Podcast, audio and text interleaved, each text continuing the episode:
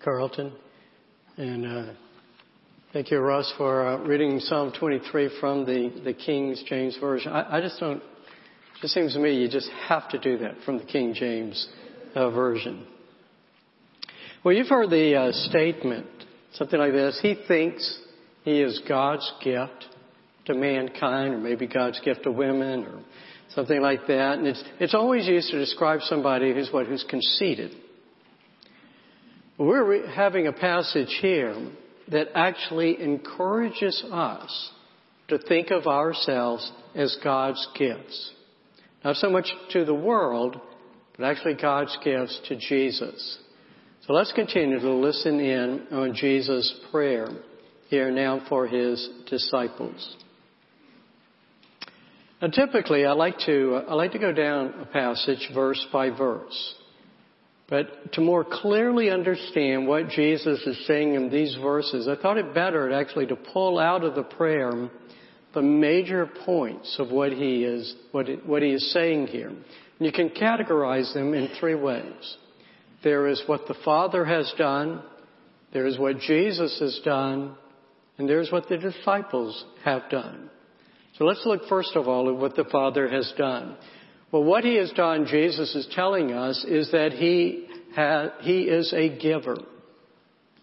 And he gives to Jesus his disciples. Look with me in verse six. It's in the insert if you need to follow along with that.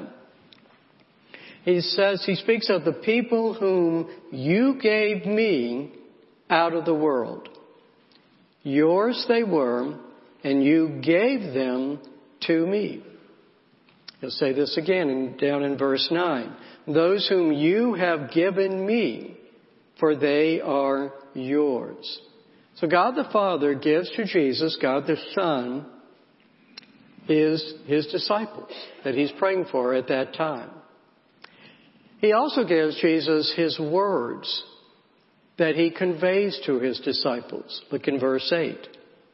For I have given them the words that you gave me. And indeed, Jesus is going to make the point that everything that he has, God the Father has given it to him. Note in verse seven, everything that you have given me is from you. So to put this verse into perspective, let me read a passage to you earlier in John. It's back in chapter three, and it's verses thirty-four and thirty-five. And here we read of this. For he whom God hath sent, that is Jesus, utters the words of God.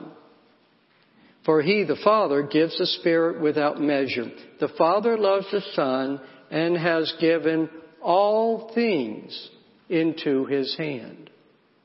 So all that Jesus teaches, all the power that Jesus displays, all of it comes from the Father. So the Father gives to Jesus his disciples, his words to teach. He gives everything to Jesus that he possesses. And finally, he gives Jesus himself. Again, back in verse eight, Jesus speaking of himself, I came from you. You sent me. So Jesus is God's gift to his disciples. So that's what the Father has done. And let's look what Jesus has done. He specifies three things. First of all, in verse six, I have manifested your name to the people whom you gave me. And when he speaks of this, of your name, he, he's referring to, really, to God himself. Oftentimes, the scripture will speak of the name of God. May God's name be honored. And he's speaking here of God being honoring. So Jesus, by his presence, this is what he's saying, by the, by the life that I have led, by the words that he speaks, by the works that he does, he has, dis, he has displayed before his disciples the, the glory, the character of God. Let me explain a little bit of a difference here. Some of you, perhaps if you're using the N I V, might have the word reveal. I think manifest is a better word in, in this sense. I can reveal God to you. I am doing that right now, taking God's word and going through it and proclaiming it and teaching it, I'm revealing God to you. But only Jesus can manifest. Only He can display God to you by who He is. As He said back to His disciples back in John fourteen, whoever has seen me has seen the Father. So Jesus is manifesting uh, God the Father to uh, to His disciples. Look here in verse eight of something else that He has given. For I have given them the words that you gave me. So what Jesus has done is that He has taught His disciples faithfully the words of God His Father. Back in chapter twelve of John, verses forty-nine to fifty, He notes this. I have not spoken on my own authority, but the Father who sent me has Himself given me a commandment, what to say and what to speak. And I know that His commandment is eternal life. What I say, therefore, I say as the Father has told me. So Jesus has faithfully manifested the Father. He has faithfully taught about the Father. And there's one more act that He has done. In fact, it's an act that He is doing at this very moment. As He says in verse nine, I am praying for them. At this very moment, before the great trial to which all of His life has been aiming toward, His thoughts turn to His disciples. And we're going to see next week just what it is that He's going to pray for them. But the point here now is that Jesus faithfully lifts up His followers before the Father. Okay, so let's let's review for a moment. God the Father is God the giver. He has given the disciples to Jesus. He has given Jesus to the disciples. He has given to Jesus the words that He is to teach to the disciples. Indeed, He has given everything to the Son. Jesus, in return, faithfully manifests the name of His Father. He displays the Father's character. He has also faithfully transmitted the words that His Father has given Him to His disciples. And He has and is faithfully praying for them. All right, that leads us finally here to the disciples. Now, what is it that they have done? Well, Jesus reveals in His prayer what they have done. And all of it revolves around the word that Jesus taught. Uh, three verses speak to this, and we're going to actually take them in reverse order. Go down with me to verse eight. Speaking of his, of his disciples, they have received them, that is, the words from the Father through Jesus, and have come to know in truth that I came from you, and they have believed that you sent me. So the first thing we're to note here is what they understand about Jesus. They understand that He has divine authority as one who has been sent by God the Father. You know, it was this authority. This is what it was that Jesus' critics challenged Him most throughout His ministry. By what authority did He teach his, his, all of His sayings? Particularly, they wanted to know, by what authority did He say harsh things about, about them? By what authority did He do His works? And in chapter seven of John's Gospel, Jesus is going to make this intriguing statement. He says, my teaching is not mine, but His who sent me. And now He's going to give how it is that one will know whether he is, uh, where his authority comes from. He says, if anyone's will is to do God's will, he will know whether the teaching is from God or whether I am speaking on my own authority. If anyone truly desires the will of God, he'll know. And give the disciples credit. They must have truly desired to do God's will because they accepted Jesus' teaching uh, that He was from God in speaking from His authority. Now, verse seven takes this thought further. He says, now they know that everything that you have given me is from you. Now, here's the point here. We know how to distinguish between what a person teaches and what he practices. You know, we, we've learned in life that you can't expect uh, someone may be able to teach that which is very good and very moral and very inspiring, but they themselves cannot live up to that. Indeed, even, even of the Scriptures, we acknowledge that the words in the Scriptures are true and perfect, and yet the writers themselves, well, they were sinners. It is the Holy Spirit who was able to inspire them to write God's words. Okay? But in Jesus, Jesus wedded both the, the teaching and the practice perfectly. Because everything, everything he possessed was from the Father. And so the disciples did not pick and choose from among Jesus' teachings and works, determining for themselves, well, I think this is from God, uh, but uh, this probably isn't from God. No, everything from Jesus, they recognize, was from God the Father. And so all the more reason then that they accepted whatever he had to teach them as being divine authority.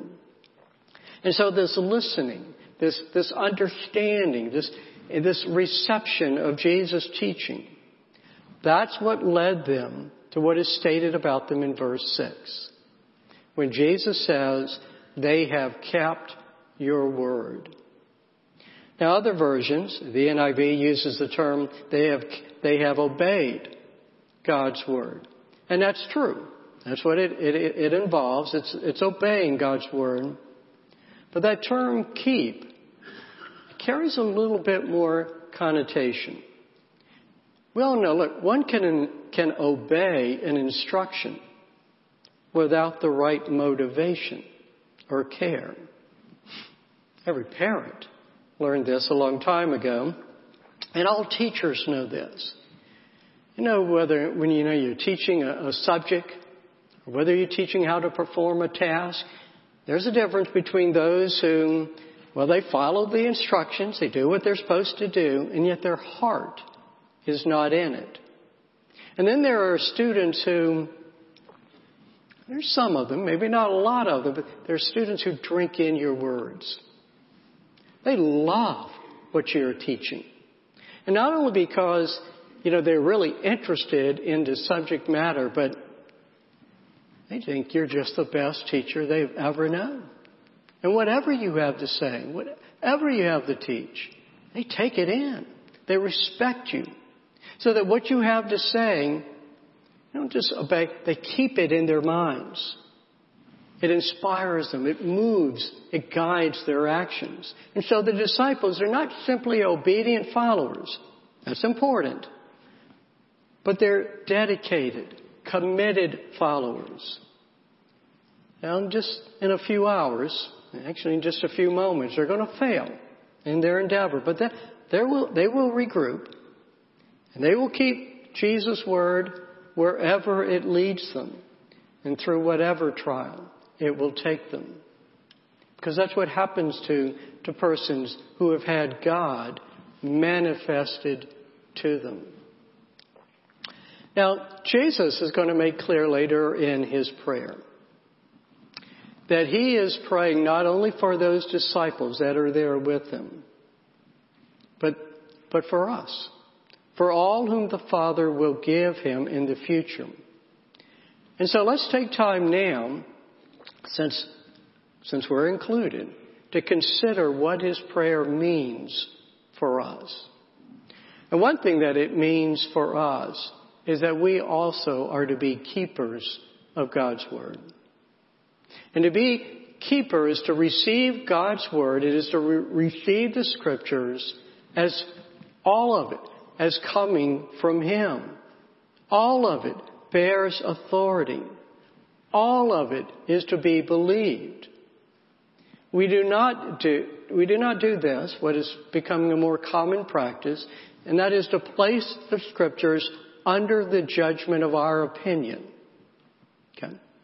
We shape our values, we shape our morals, our beliefs to fit the Word of God, not vice versa. We do not dismiss its teachings because, well, it doesn't agree with our way of thinking. We don't try to make it conform to what is more accepting of it. But this happen, has happened throughout all the ages. And it includes ours. We see it happening now. We see Christians conforming to what the world now says, for example, is the way to view sexual identity. Okay. Um, it happens among us. Every time we disobey what Scripture teaches about morality because, well, we got to come up to the modern age. We got to, things have changed now. It's too unpopular. It interferes with the way that we're living our lives. It interferes with achieving our happiness, and doesn't God, above all things, want us to be happy? And that's how we often take this. In the early years as a preacher, my mentor was uh, James Montgomery Boyce. And he would often comment on the, the negative effects that he saw in, in mainline churches as they had abandoned their belief in the inerrancy of Scriptures. And invariably then, they continue to let the world guide their agenda, guide, guide their morals. Okay. But he noticed as he, time went on, and he was, he was preaching this pretty much early in the early seventies. And then in the nineties, he began, he said, to observe the same thing that was happening to mainline churches who did not believe God's Word to be all of God's Word. He began to see it in the evangelical churches who, who held on to inerrancy, but they had lost confidence in the sufficiency of Scripture. And where they once depended upon God's Word to guide them, well, they turned to all kinds of things, popular science, psychology, business models, self-help books, and so on. Those were the ways. Uh, those were the things that were going now to, to guide them, even as they would say that they believed in God's Word. And so the challenge is for us, do you trust the Scriptures to be God's Word? All of it. Do you, be this, do you trust the Scriptures to be sufficient in teaching you not only how to be saved, but even now to, to, to understand who God is, how God would have you live? Do you, when you come upon a hard saying, take the time to conform your thinking, your practice to it? Or do you too easily dismiss it in order to think and live according to what is right in your own eyes? So to be a, to be a keeper of God's Word, to be a keeper of what Jesus has given us, is to hold on to these Scriptures, trust them to be all from God, and to conform our lives to that Word. Secondly, to be a keeper is to, is to obey God's Word. Much of the time, I think indeed most of the time, when we stumble over Scripture and we say, boy, this is hard to understand, the reason is not because it's actually difficult to understand, but that it's difficult to obey. And yet obedience is the telltale sign of accepting the Scriptures to be God's authoritative Word. Jesus himself said in Matthew seven, "Not everyone who says to me, 'Lord, Lord,' will enter the kingdom of heaven." Okay, who will enter? But the one who does the will of my Father who is in heaven. We can spout correct theology. We can practice religious living. You know, we can we can come to church and we can, can do all those activities. What matters is to obey the words spoken by Jesus as God the Son. Obeying these words, knowing that these are the words of God the Father, that they were placed into writing by God the Holy Spirit. And Jesus is our model, isn't he? as a keeper of the Father's word. He was obedient. He carried out the calling that was given him by the Father in heaven. He obeyed all the laws and prescriptions given in Scripture. Indeed, so well did that he did it, he could defy even his enemies to find fault with him. He summed up his whole life in this way as carrying out the will of his Father regardless of where it led him. And we know where it led him, to obedience on the cross. And he calls us as his disciples to do the same. And so again, to be keepers of God's words is to receive them as from divine authority, that they are inerrant, that we believe that they are true, and then to obey as God's will for us. So the first thing that we're learning here is what it is to be keepers of God's word. Now I want to turn your thoughts to what it means to be a given people. That's how Jesus describes us. And the first thing that we understand that it means is this. We have always, we have always belonged to God the Father. Isn't that a comforting thought? You know, we think in terms, when we think about salvation, that of being, we were once We were once outside, outside the fold of God. Jesus came, found us, he won us to himself and to his Father. Now, that of course is all true, especially for us Gentiles. The Apostle Paul described us Gentiles before Christ came as strangers to the covenants of promise, having, and we having no hope and without God in the world. Even so, before he wrote those words in Ephesians four, he wrote in Ephesians one, verse four, that God chose us before the foundation of the world. You know, I got, as I got to thinking about this, I looked at the times that, you know, Jesus gave parables about being lost. In Luke fifteen, he tells three parables, all of which you know. There's the uh, the parable of the lost sheep. And there's that shepherd who goes out and finds that one sheep and leaves the other ninety-nine to get them. There's the woman who's lost a coin, and she sweeps out the whole house until she finds that coin. And then there's the lost prodigal son, who finally comes and the father goes out and gladly brings him in. But you think about this now. What was common in every single one of these cases? They're all lost, but they were lost from their owner, or in the case of the son and father, whom they had already belonged to. So Jesus presents himself as finding and bringing back those who had already belonged to the Father. He's coming to bring you back home. In John ten, you know, Jesus presents himself as the um, the Good Shepherd. And it's very instructive what he, he says here. He talks about his sheep who will hear his voice. And when they hear his voice, they're going to come to him because why? They're his sheep. And how does one distinguish who is of his fold and who not? Well, he he adds, by the way, he says, not only do I have sheep here, and he's talking to, to the Jews here in Israel. He says, I have sheep of another fold, and I'm going to have to go to them too. Well, he's talking about us, the Gentiles. And so what he, again, what he is saying is this. I've got to go to those who are already belong to my Father, those who already belong to me, and I got to bring them home. I got to bring them back here. And he speaks of us again, of us Gentiles, and whoever we are, in the sense that,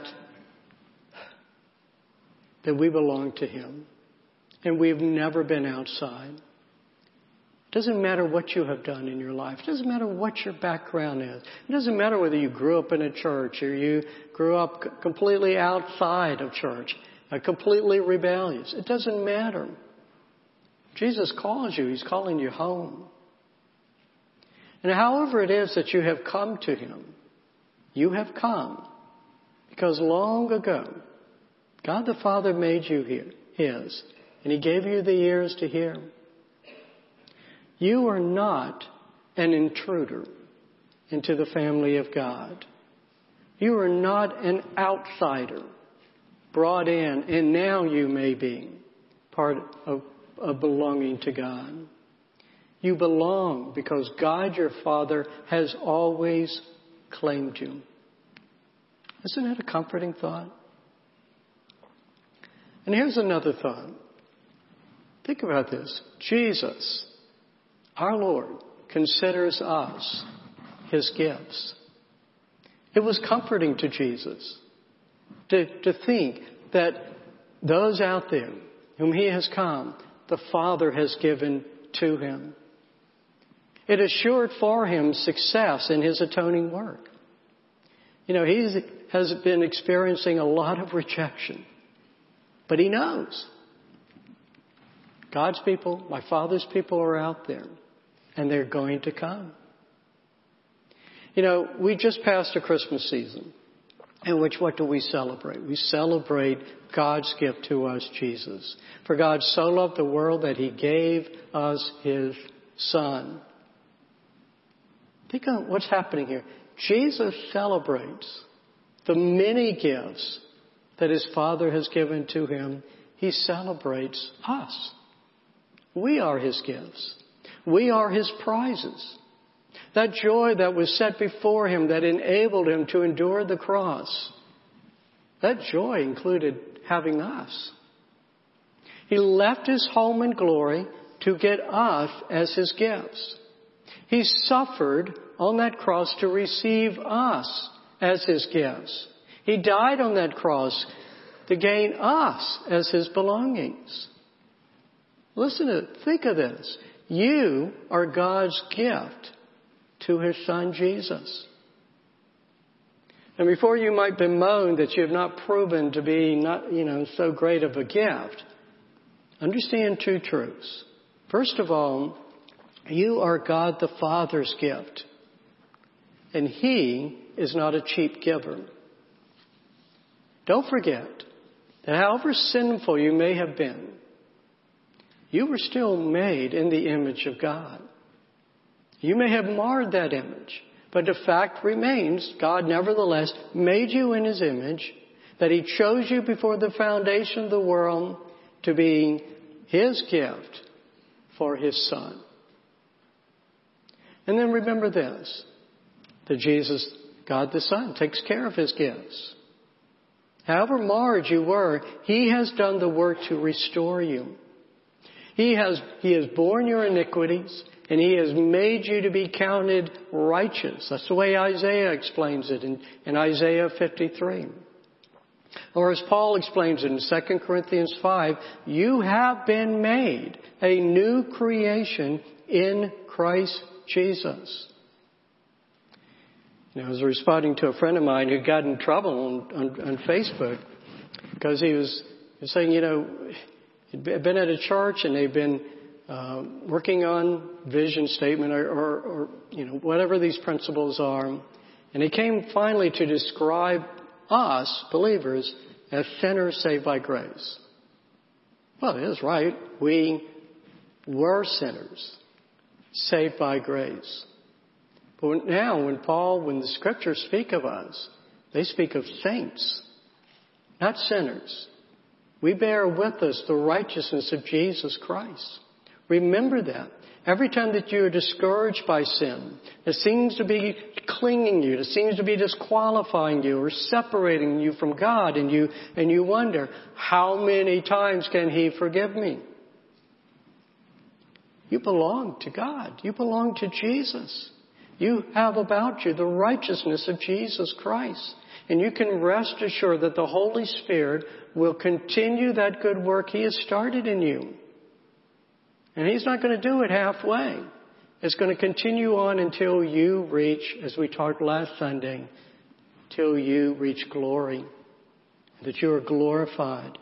And then you truly will be seen as the glorious gift that Jesus died for.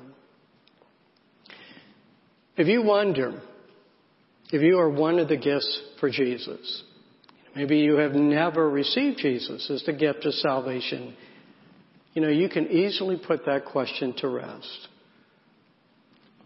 Come to Jesus.